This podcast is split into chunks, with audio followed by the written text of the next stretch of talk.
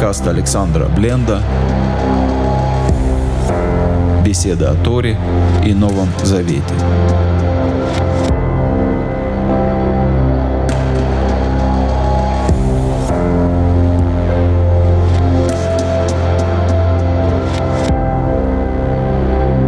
Шалом, дорогие друзья! С вами Александр Бленд – и сегодня мы с вами поговорим о тексте, который большинство из вас наверняка знают и неоднократно читали, который цитирует Иешуа, и который всем известен, всем читан. Но мы попытаемся открыть сегодня новые грани этого текста – Речь идет о 22-м псалме, в масоретском тексте это 22-й псалом, в синодальном переводе 21-й э, псалом. Псалом, который Иешуа цитирует на кресте, э, немножко удивительно цитирует, но мы вот об этом и поговорим. Итак, псалом 22 э, начнем с самого первого стиха. «Леминацеях» начальнику хора или дирижеру. Это же слово можно перевести как победитель, потому что слово «минацеах» означает дирижер и победитель. Дирижеру, победителю, тот, к тому, тот, кто управляет ситуацией. От того же корня слова «нецах» — вечность. Тот, кто связан, тот, кто в конечном счете оказывается присоединен к вечному правителю. Но в данном случае, если не копать глубоко, а мы будем копать глубоко, э, слово «начальник хора «Аль Аелита Шахар» на утренней лане песнь Давид. Что такое утренняя лань? Комментаторы разделяются во мнениях, и нам будет интересно это понять для того, чтобы вообще понять представление об исполнении псалмов. Как исполняются псалмы в храмовом служении. Впереди сидят музыканты, сзади стоит хор, есть начальник хора, который всем этим управляет. Вот этот первый стих — это примерно ноты для псалма, кроме того, что внутри будут определенные знаки, как этот псалом читать. Итак, э, что значит Аэлита Шахар, утренняя лань, утренняя серна? Некоторые говорят, что это название музыкального инструмента, похожего на современные русские гусли, другие говорят, что Аэлита Шахар — это просто утренняя лань, лань, которая выбегает навстречу рассвету. Третьи говорят, что это такая утренняя звезда. То есть, возможно, ноты или музыкальный инструмент не задавался для пения псалма, а начальнику хора давалось общее руководство на тему того, как он должен э, эту музыку строить своего рода либретто для балета, где можно, есть простор для творчества, для танца, для импровизации и музыка псалма, она очень импровизированная музыка. Мы можем увидеть, что и сами смыслы псалма, само толкование псалма, оно трактуется десятками разных возможностей. Итак, о чем думать музыканту, на какую тему фантазировать музыканту, когда он читает этот псалом, псалом на тему рассвета. Есть еще одно сравнение, это сравнение с царицей Эстер.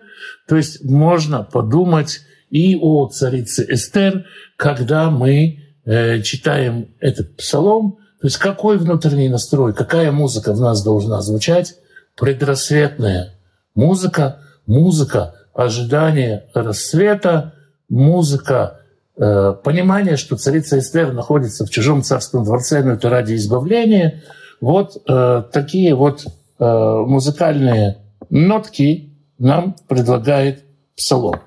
Это вступление к псалму, это руководство такое техническое для начальника хора. Собственно, псалом начинается со второго стиха «Эли, Эли, лама азавтани, рахок мишуати диврей шагати. Эли, Эли, Боже, Боже, Бог мой, Бог мой, почему ты меня оставил далек от спасения э, вопля, рыка моего, далек от рыков, от рычания, от вопля моего. Э, стоит обратить внимание на имя, которое здесь использует Давид. Это имя Эли, самая-самая простая форма имени Всевышнего. Есть имя Элохим, Эль, есть тетраграмматон, есть Эль-Шадай, Эль-Ильон. Эли — это слово «эль» с притяжательным, притяжательным суффиксом «юд». «Эль» — это Бог, Эли — это Бог мой. Это же притяжательный суффикс делает его немного ласкательным. Можно перевести не так любимым мной словом «боженька». «Божик, для чего ты меня оставил?» Слово очень детское, и очень часто именно слово «эли» оно э, используется детьми и э, отражает отношения сына и отца, отношения между э, сыном и отцом. В «Песне на море», 15 э, глава книги Исхода, есть э, такие слова «Зе, зе эли ве анвегу». Анвегу — это имя моего сына, кстати. Это значит, я его прославлю, я буду жить в нем. Но мы остановимся на имени Эли. Опять-таки, Мидраж говорит, Мидраж говорит удивительную вещь на эту тему, что это сказка, но попробуйте понять не ее историческую сущность, а ее смысл. Медраж говорит, что когда фараон бросал детей в реку, река вымывала их на берег, оставляла их излученными, и приходил юноша и пальцем вскармливал этих детей, они росли, и потом они вместе с народом вышли из Египта. И когда они увидели Бога на море, они узнали его, того самого юношу. И они стали показывать на него пальчиком и говорить, вот это Бог мой, и я его прославлю. В этом есть такое детское, детское обращение у Давида. Итак, Давид спрашивает, Эли, Эли, лама азавтени, рахок ми ишуати, деврей шагати. Почему ты меня оставил, почему ты далек от спасения моего, почему ты не слышишь рыков моих, воплей моих. Вспомним, что Иешуа цитировал эти слова на кресте, Иешуа молился на кресте этим псалмом, и когда мы откроем Евангелие, мы увидим там «Эли, Эли, лама савахвани». Мы, конечно, знаем, что греческий язык немножко коверкает иврит, и наоборот, кстати, еврейский язык, он тоже коверкает греческий язык, это все при заимствованиях происходит, но в данном случае это не вопрос коверкования текста, это не вопрос, что греческий коверкает иврит, это греческий коверкает арамейский язык. Ишуа цитирует псалом не на иврите, а на арамейском. Эли, Эли, лама шабактани. Шабактани э, забросил меня, закинул меня, при, оставил меня, презрел. Э, почему Ишуа цитирует этот псалом на арамейском? Откуда вообще взялся арамейский текст? Большинство народа которые приходили в синагогу во времена Ишуа, не понимали, не понимали иврита. И для этого, чтобы они могли участвовать в богослужении, существовала такая традиция, что стих читался на иврите и затем переводился на арамейский язык. Ишуа, безусловно, знает арамейский язык, Ишуа и знает иврит, но он в данном случае использует народное, сердечное, не академичное понимание. То есть иврит в тот момент звучал, так сказать, в академической среде, для научного обсуждения Ишуа сам цитирует на арамейском, на том языке, который он переживает, на том языке, на котором он чувствует. Это может быть и уроком. В общем, возьмем это на заметку для своей молитвенной жизни. Тоже кому это полезно. Итак, почему ты меня оставил? Почему ты далек от избавления моего, от вопля моего шагати. Шага — это то, как рычат львы. Дальше в тексте это слово тоже будет. от рыка моего. Это второй э, стих псалма. Элохай экра йомам велотане велайла ведумияли. Лодумияли. Я э, взываю Элохай. Тут уже более сложное имя, а ты не отвечаешь. То есть Давид говорит, я тебе молился и говорил, Отец, а ты не отвечал мне. Можно посмотреть и представить это так. Папа, папа, почему ты меня оставил? Я тебя звал отец, а ты не отвечал. То есть я вызывал к твоим отеческим качествам, ты не отвечал мне. Я вызывал тебя днем, и ты не отвечал. Ночью, и даже на молчание мое ты не отвечал. То есть я говорил к тебе, ты молчал. Я молчал тебе, ты тоже молчал. Ты ни на говорение мое, ни на молчание не отвечал мне, почему ты меня оставил. А почему, собственно, возникает вопрос, почему для Давида удивительно, что Бог его оставил? Вот что он дальше говорит. Четвертый стих. Стих, который очень сложно перевести, и который, как правило, очень помпезно переводится. Четвертый стих. «Веата кадош йошев тейлот Исраэль». «А ты святой, сидишь прославление Израиля», если перевести дословно. Этот стих можно понять. Ты святой, ты живешь среди православословия Израиля, но тогда непонятно, как он относится к тексту. Можно понять это, как понимает это, например, Мальбим, как понимают это другие комментаторы которые видят э, в этой молитве внутреннюю работу Давида, можно понять, а ты, святой, усаживаешься на словословие Израиля. Что это значит? Есть какие-то разговоры, которые мы разговариваем на бегу. Представьте себе, мы пришли к большому биг-боссу, и мы ему что-то излагаем, и он говорит, так, Алекс, у тебя есть 30 секунд, чтобы мне сказать, что тебе надо. Если не успеешь, то у меня нет времени тебя слушать. Есть какие-то темы, на которые, если я приду к нему, он усядется меня слушать. И Давид говорит, а ты же святой, сидишь, когда слушаешь правословие Израиля. Ты всегда внимателен к, правословию, к словословиям Израиля. Почему же ты мне не отвечаешь? Это тебе не свойственно. Говорит Давид, почему ты так ко мне? И в пятом стихе Давид продолжает. Беха батху авотейну, батху ватифальтему. Они тебя, тебе были, в тебя верили, на тебя полагались тебе вверялись отцы наши, вверялись и избавлялись. Давид говорит о двух э, сторонах вопросов. Отцы наши давали, имели внутреннюю веру, внутреннюю уверенность в своем спасении. И эта способность, эта внутренняя вера, она давала плод. Они э, смогли избегать опасностей. В шестом стихе Давид продолжает эту тему. «Алеха заакува нимлату биха батху вошу». Они к тебе кричали и избавлялись, веровали в тебя и не постыжались. То есть Давид говорит, вот обычно у тебя Господь вот такие свойства. Ты обычно сидел и слушал, что Израиль тебе говорит. Ты обычно слушал прославление. Тебе обычно обращались те, кто в тебя веровал. Они обретали внутреннюю веру, отбивали избавление. Более того, они кричали к тебе, и ты отзывался на них. Почему ты не отвечаешь мне? И в седьмом стихе Давид добавляет, уже переходит к тому, что он сам чувствует. «Вэнахи тулат вело иш, херпат адам вебазуй ам». А я червь, а не человек. Я позор для человеков и поругание народа. Давид говорит что-то, что очень болит у него в сердце. Другим ты отвечаешь. Ты всегда всех спасал и избавлял. Ты всегда всем приходил на помощь, Господь. Почему ты не приходишь на помощь ко мне? Я червь, а не человек.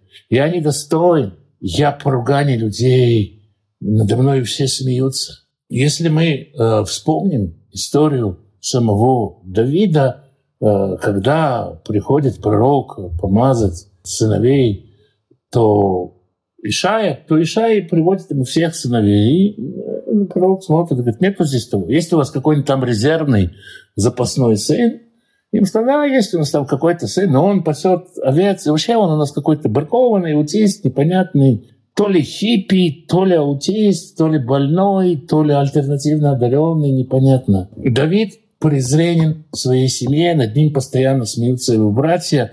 У Давида очень похожие отношения с отцом, как то, что он говорит сейчас в своей молитве. Ты отец его, родной отец, из крови и плоти, постоянно так относился к нему, Видимо, он был презираем. Есть эта тема куча медрашей, в которую мы сейчас не будем углубляться, потому что мы и так довольно пространно говорим. Давид чувствует, испытывает отношение к Творцу, как те отношения, которые он испытывал к своему отцу. Это ему мешает очень сильно.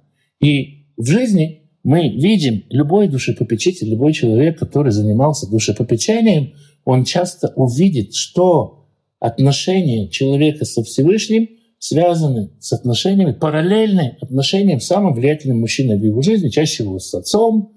Иногда отца заменял кто-то, учитель, сосед, неважно. Отношения с Богом часто строятся, по примеру, отношения с отцом. Дальше Давид начинает описывать свои чувства, продолжает описывать свои чувства, вернее, в восьмом стихе, в восьмом стихе, «Коль рай и рагули» все видящие меня, каждый увидевший меня будет насмехаться надо мной. И в тиру бы сафа в яни урош. В тиру бы сафа это, можно сказать, почти сплюнут. Подожмут губу так, сплевывая как бы, и покачают головой. Ой-ой-ой, какой он Давид. Голь эль Адонай и фальтеу, яцелеу кихафец бо. То есть э, примерно Давид чувствует э, ощущение, которое передается, если перевести этот стих, можно сказать, вот Господь его сотворил, он там Господин, вот пусть Господь им и занимается, людям до него дела нету. То есть тут, если тебе Бог такого сделал, пусть Бог с тобой и разбирается. С некоторым презрением смотрят на него, и вот он э, так, именно так чувствовал себя с отцом. И дальше он переносит отношения с отцом в отношения с Творцом уже совсем явно. Киата гухей мибетен, батен, если точнее, ты вытащил меня из утробы, когда голова ребенка выходила из мамы, его брали голову, начинали чуть покачивая его вытаскивать так, это называется вот этот глагол. Ты вытащил, ты вынул, ты принял мои роды, и ты миватихи аль-шидаями положил меня на грудь матери моей. То есть с самого детства, самого-самого-самого э, рождения я на твоем попечении. Ты мне как отец, ты меня вытащил из утробы матери. Ты меня положил на грудь матери. Элеха эшлахти мирехем. Я тебе, на тебя был брошен с утробы матери. Меветен Элими Илията. От живота матери моей ты Эли. Вот снова видим, да, вот эту детскую форму слова «эль» с притяжательным суффиксом «эли». Ты мой папа, ты мой боженька с самого моего рождения. Простите, я тоже не люблю слово боженька, просто оно здесь наиболее подходит. И «альтирхак мимени» кицаракрува. Не удаляйся от меня ты, потому что близка беда. Ты не отходи далеко, потому что близка беда. Ки эйнозер, потому что у меня нет помощника. Ты мой помощник, ты мой отец. По сути, Давид говорит, у меня есть тебе а, ощущение по отношению к тебе как к отцу. А, я чувствую обиду на отца за то, что заброшен, за то, что он не обращал на меня внимания, за все то, что я от него сполна получил, но я знаю, что ты с самого начала был моим отцом. Когда моего отца рядом не было, был ты. Ты меня вытащил из утробы матери, ты меня положил на ее грудь. И сейчас не удаляйся на меня, ты, потому что приблизилась беда. И Давид начинает очень подробно описывать беду. Давид, как сын папе, очень тщательно, очень подробно излагает, что он чувствует. Савевуни парим рабим аверей башан катруни. Меня окружили многие быки. Бык — это очень враждебное, агрессивное, бодатое такое злое животное. Абирей Башан, слово Абир можно принять либо как богатырь, либо тоже как буйвол, Катруни, то есть они окружили меня, Савывуни, это окружили мое тело, Катруни, это окружили мою голову, они меня и сверху, и снизу. Если, если бык, он бьет живот, то Абир — это тот, кто бьет по голове. Ни тело мое, ни голова моя, ни мысли мои, ничто не защищено. 14 а, стих. «Пацу алай пием арит арет турев вешек». Они уже открыли рот свой на меня, разевают пасть на меня. Арет турев вешек. Лев разрывает и рычит. Он не только меня атакует, он не только меня разрывает, он не только меня ранит, он еще и рычит при этом. То есть как будто бы обвиняет меня в том, что он сам на меня нападает. Если вспомнить Васю Крылова, ты виноват в том, что хочется мне кушать. Давид описывает то, что происходит вокруг него. Теперь он описывает то, что происходит внутри него. Кимаем нишпахти. И тпареду коля цмутай. Я излит, как вода. Слово э, на иврите, когда говорят усталый, даже на сегодняшнем иврите говорят шафух. Я пролитый. Вся моя сила пролита. Я как выжатый лимон. В Этифареду колец мотай. Все мои кости разделены. Кости разделены — это уже, можно сказать, состояние могилы человека, когда хоронят, через какое-то время его поместят, помещали в асуаре, и там кости разделялись. Либики донак намес бетох меай. Сердце мое растаяло, расплавилось, у меня нету сердечных сил, сердце мое расплавилось в кишках моих внутри меня. Это состояние тела. А состояние души описывается состоянием уст. Да? Явеш кехерес. Я сух, как черепок. Явеш кехерес кухи. Сила моя иссушилась, как черепок. Лишони медабек мелькухай. Язык мой прилипает к деснам моим. Леофар мавит тишаптени. Близок я к праху смерти. У него иссыхает все во рту. Слюна дает человеку некоторое удовлетворение, некоторое забвение, потому что слюна содержит, однако в очень растворенной форме, слюна содержит сильный наркотик. Этот наркотик, в общем-то, призван человека обезболивать, когда э, есть какие-то ранки в языке, в рту, у нас в полости рта много ранок, они обезболиваются за счет этого наркотика. Иногда слюна, которая вырабатывает нас, она нас успокаивает, поэтому мы часто, часто человек кушает много, чтобы успокоиться – чтобы победить стресс, чтобы получить этот наркотик. И Давид описывает, что у него и во рту уже сил нет, ему нечем успокоиться, у него нет сил, у него нет никакого успокоения. И дальше, после того, как он сказал, что его э, иссохло все в ртане, он снова говорит, почему так произошло. Почему он так чувствует? Кисавевуни клавим эдат марим такифуни. Потому что меня окружили собаки. Э, община злодеев меня атакует. Киари дай велеглай. Мы сейчас э, переведем этот стих. Меня окружили собаки, сообщество злых, как лев кусают руки мои ноги. Слово киари можно понять как киару, продерли, про, про, проковыряли. И в Новом Завете оно цитируется как пронзили, я думаю, что нет теологической нагрузки, нет необходимости переводить это именно как пронзили в данном случае, чтобы э, сделать ассоциацию с крестом. Действительно, Иешуа тоже был окружен словно львами. Это вполне можно сказать. Что еще говорит? Его окружили собаки, собаки, которые кусают мясо. Его окружили львы, которые грызут кости и ранят ему руки и ноги. Он атакует. С 18 стиха начинается некоторое изменение в том, что Давид говорит. «Асапер коль отсмотай, я им расскажу все мои кости, но это слово можно перевести как «всю мою мощь я им расскажу». «Ге моя битва я риуби». Пусть они смотрят и прославляют меня. Я им расскажу всю свою силу, Давид начинает себя убеждать в том, что он может рассказать силу, и он в 19, 8, 19 стихе говорит, «И хальку бгадай лаем» они делят уже мои одежды, «Вы аллевуши филу гораль» и на одеяние мое бросают жребий. Что это значит? Истерзанный, измученный человек. Э, Давид в это время переживал не очень, так сказать, великое время – его пиджачок, потертая курточка или рубашечка, они не были нужны э, тем, кто его атаковал. Слово «лавуш», слово «бегит», она символизирует служение человека. Есть одежда первосвященника, есть одежда царя, есть э, форма полицейского или колпак поварской. Они замахиваются на его служение. Они пытаются забрать у него то место, где он служит Богу. И вот эту мощь Давид пытается им сказать, вы замахнулись сейчас на что-то мое. Вы не заберете у меня то, чем я служу Богу.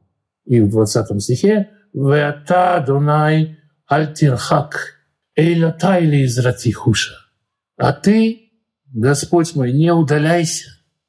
И дальше идет очень интересная фраза. Если вы помните в первом стихе, вы помните, обсуждал Асаэль Шахар утренний лань. Сейчас он говорит, вот этот олень, вот эту силу оленя, ланность мою, оленность мою, серность мою, как угодно переведите, брось на помощь мне, приведи мне, дай мне силу мою на помощь э, мне. Вот эту силу, то, что ты дал мне для моего служения, то, что нужно для моего предназначения, ты брось мне на помощь. в 21 стихе «Ацила михерев навши мият келев яхидати» «Спаси от меча душу мою из собаки единственную мою». Единственная или яхида – это самый высокий пятый уровень человеческой души.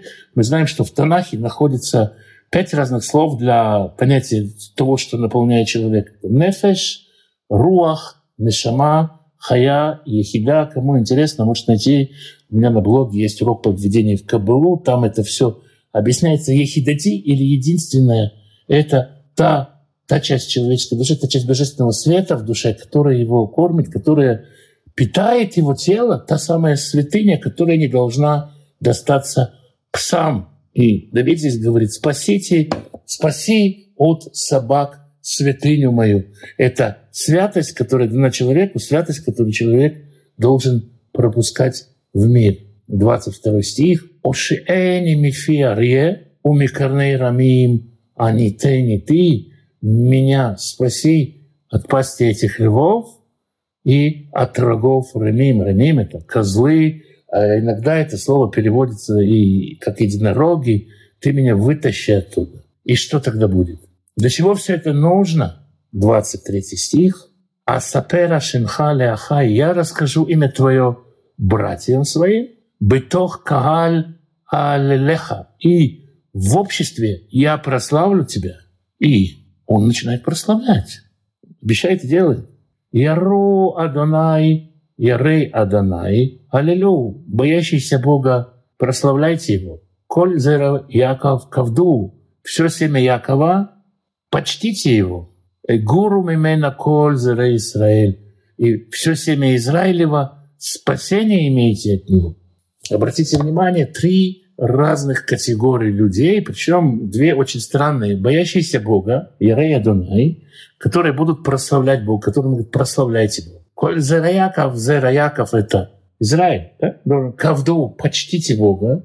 А в чем разница, собственно, да? Сейчас поймем. Спаситесь от Него все семя Израиль. То есть самый высокий уровень — это те, кто боится Бога, у которых уже есть э, богобоязненность. И они прославляют Бога, им ничего не надо, они просто уже должны Бога прославлять. Зера Яков — это Яков, который еще не стал Израилем, Кавду, э, научитесь почитать его, проявите к нему почтение. И как семя Израиля вы обретете спасение через то, что Зера Яков становится Зера Израиль, через то, что семя Якова становится семенем Израиля, вы приобретете спасение. Почему так? За что прославлять? Как спасаться? Кило база, ибо не презрел. Велё шакац. И не вознушался, слово шакец, мерзость. Лё шикац. Не испытывал омерзение, а аналтани, отвечать бедному. Велё истир панав мимену. И не спрятал лицо от бедного, от несчастного, от того, у кого ничего нет. Выбешва и лав шма. И вопли к нему он услышит. То есть э, Давид сейчас разрушает, э, разрушает реальность, злую, неправильную реальность, созданную его отношениями с отцом. Он говорит, на самом деле ты отвечаешь мне, ты сейчас придешь мне на помощь, я прославлю тебя, и те, кто тебя боятся, тебя прославят, те, кто увидит твою силу, тебя начнут почитать, и через это почтение они придут к спасению. 26 стих. Мейтхати лати от тебя слава моя.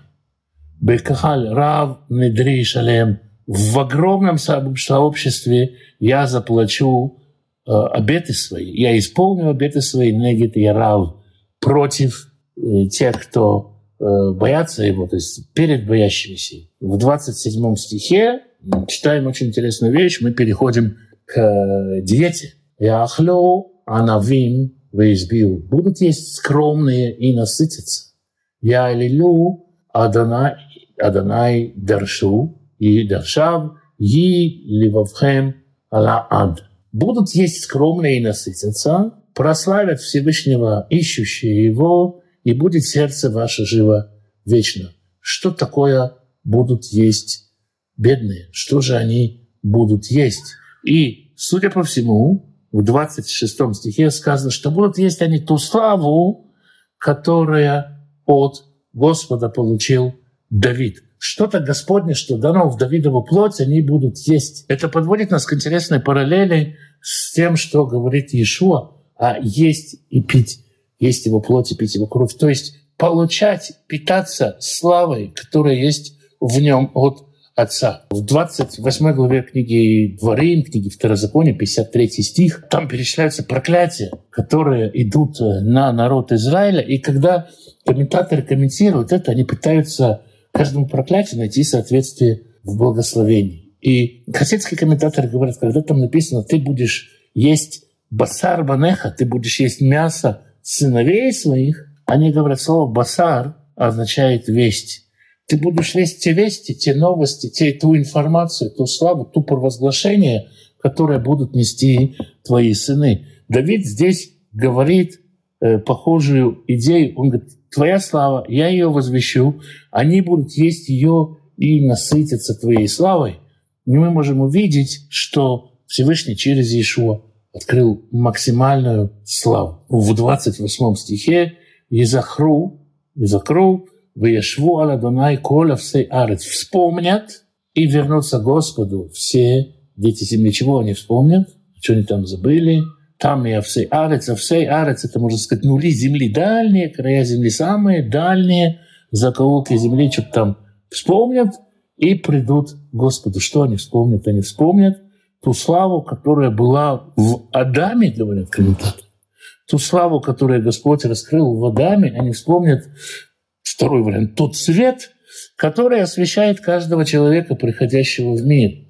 Комментаторы приводят на этот стих тот мидраж, что человек в утробе матери, он сидит, голову положивший между колен, и он весь, э, пупок у него во рту, он питается через пуп, и он над головой у него светильник. Это, конечно, образ, нету там свечки, кислорода нету. И он там с этим светильником изучает Тору, потом перед приходом в мир он получает травму, Тору забывает. В общем, через вот это вот прославление вспомнит каждый человек свои э, связь с Адамом. А кто такой Адам? Адам — отец всего живого. Опять-таки, отец. Через восстановление отношения с Богом, через разрушение обид, э, непрощения, Э, схем каких-то, которые получены через детство, человек получает возможность восстановить, вспоминает Адама и приходит ко Всевышнему, входит в состояние Адама. У Адама был совершенный отец, и он приходит ко Всевышнему. Почему? 29 стих. «Киля Аданай хамелюха ум шоль бегуим». Потому что у Бога царство, и царство — это то, что делегируется людьми. Евреи поставили себе царя, Ум Мошель Бегуим, и он правит язычниками, правит насильно. То есть и делегированная людьми слава, народ Израиля уже делегировал ему славу, уже дал ему славу, а над теми, кто его не избрал, кто его не поставил, он правит сам. Разумеется, когда язычники, люди из неевреев приходят в общину Божию, в Иешуа Машехе, они получают Бога и как царя, то есть которому они дали власть над собой, и тоже восстанавливают через Христа, через Дама, через Христа, нового Адама, восстанавливают свою связь со Всевышним. И здесь Давид говорит, как изменяются отношения, как разрушаются установки, которые нам дали родители, как наши отношения с родителями исправляются, те травмы, которые нечаянно нам нанесены, или нечаянно нам нанесены по незнанию их или по знанию их, они исправляются, и это приводит ко Всевышнему, если мы излагаем им нашу боль. 30 стих. «Ахлю виштахаву кольчины арец лифана». То есть э, все олигархи, все толстосумы, все жирняки, так сказать, земли э, будут есть и насыщаться. Они увидят этот цвет, и они забросят всю остальную еду, потому что человек жив не самим хлебом, а то, что исходит из уст Божьих. Увидя эту славу, они побросают все, побросают свою олигархию как источник своего богатства. Это не значит, что надо в нищие уходить. И олигарх, он тоже прославляет Всевышнего своими деньгами, но они увидят другой источник своих денег, они увидят, что действительно дало им власть, и они поклонятся – Лифанав и Ахрил, Коли, Рудаяфар. И все, кто в пепле, тоже поклонится им. И те, кто не получал этого богатства. И даже тот, кто едва жив, тоже поклонится ему. И 31 стих. Зера и Авдуно и Супар Леадонай Дор. Семя его, будет семя, будет служить ему, и это будет рассказываться из поколения в поколение. То есть, если мы исправим отношения со Всевышним, исправляем все наши травмы в отношениях с родителями, и дальше мы уже передаем правильные отношения. И что из этого выйдет? Явоу ваягиду циткато, придут и перескажут праведность его ле амнолад, новому народу Еса, потому что так он сделал. Мы будем передавать нашим детям, новому рождающемуся народу, не наши старые установки, не все тем, что, чем мы напичканы, мы будем ему передавать праведность Божию, потому что так Бог сотворил, потому что Он раскрыл эту праведность в нас. Для любого человека это путь э, к служению. А, посмотреть и увидеть, как э, наши отношения, какие-то наши стереотипы, которые есть по отношению к нашим родителям, мешают нам э, строить отношения со Всевышним. И как мы можем это исправить, видев, что Бог нам отвечает, что Бог нас любит, что Он действует в нашей жизни, что Он хочет, чтобы мы радовались Его присутствием в нашей жизни, и чтобы в нас было Его присутствие и наша праведность, и была его, его праведность была нашей праведностью, и мы могли передать ее нашим детям. Для этого нужно исповедание, подробный рассказ перед Всевышним, что мы чувствуем, что у нас в сердце, прославление и обет служения, то есть то, что мы обязуемся передавать детям, чтобы не только мы, но и наши дети наследовали земли, наследовали праведность. Какой терапевтический псалом? Это, конечно, только одно из возможных прочтений псалма. Есть много разных прочтений. То, что я сейчас пересказал, очень близко к тому, что говорит Мальбим. Это известный комментатор. Есть другие комментаторы. И, конечно, возможно и глубже, и шире, и дальше изучать. И по каждому стиху можно много чего говорить. Но мы на этом остановимся. Э, надеюсь, что это Э, будет полезным, поможет как-то исправить, что-то наладить в отношениях со Всевышним, в отношениями с родителями. И пусть Господь благословит всех тех, кто ищет с Ним мира, ищет мира с родителями, ищет радости в своей жизни, изучает Писание, вникает в Писание, старается Писание понимать. Спасибо, что вы со мной были. С вами Александр Бленд. Еще раз спасибо, что вы меня слушаете.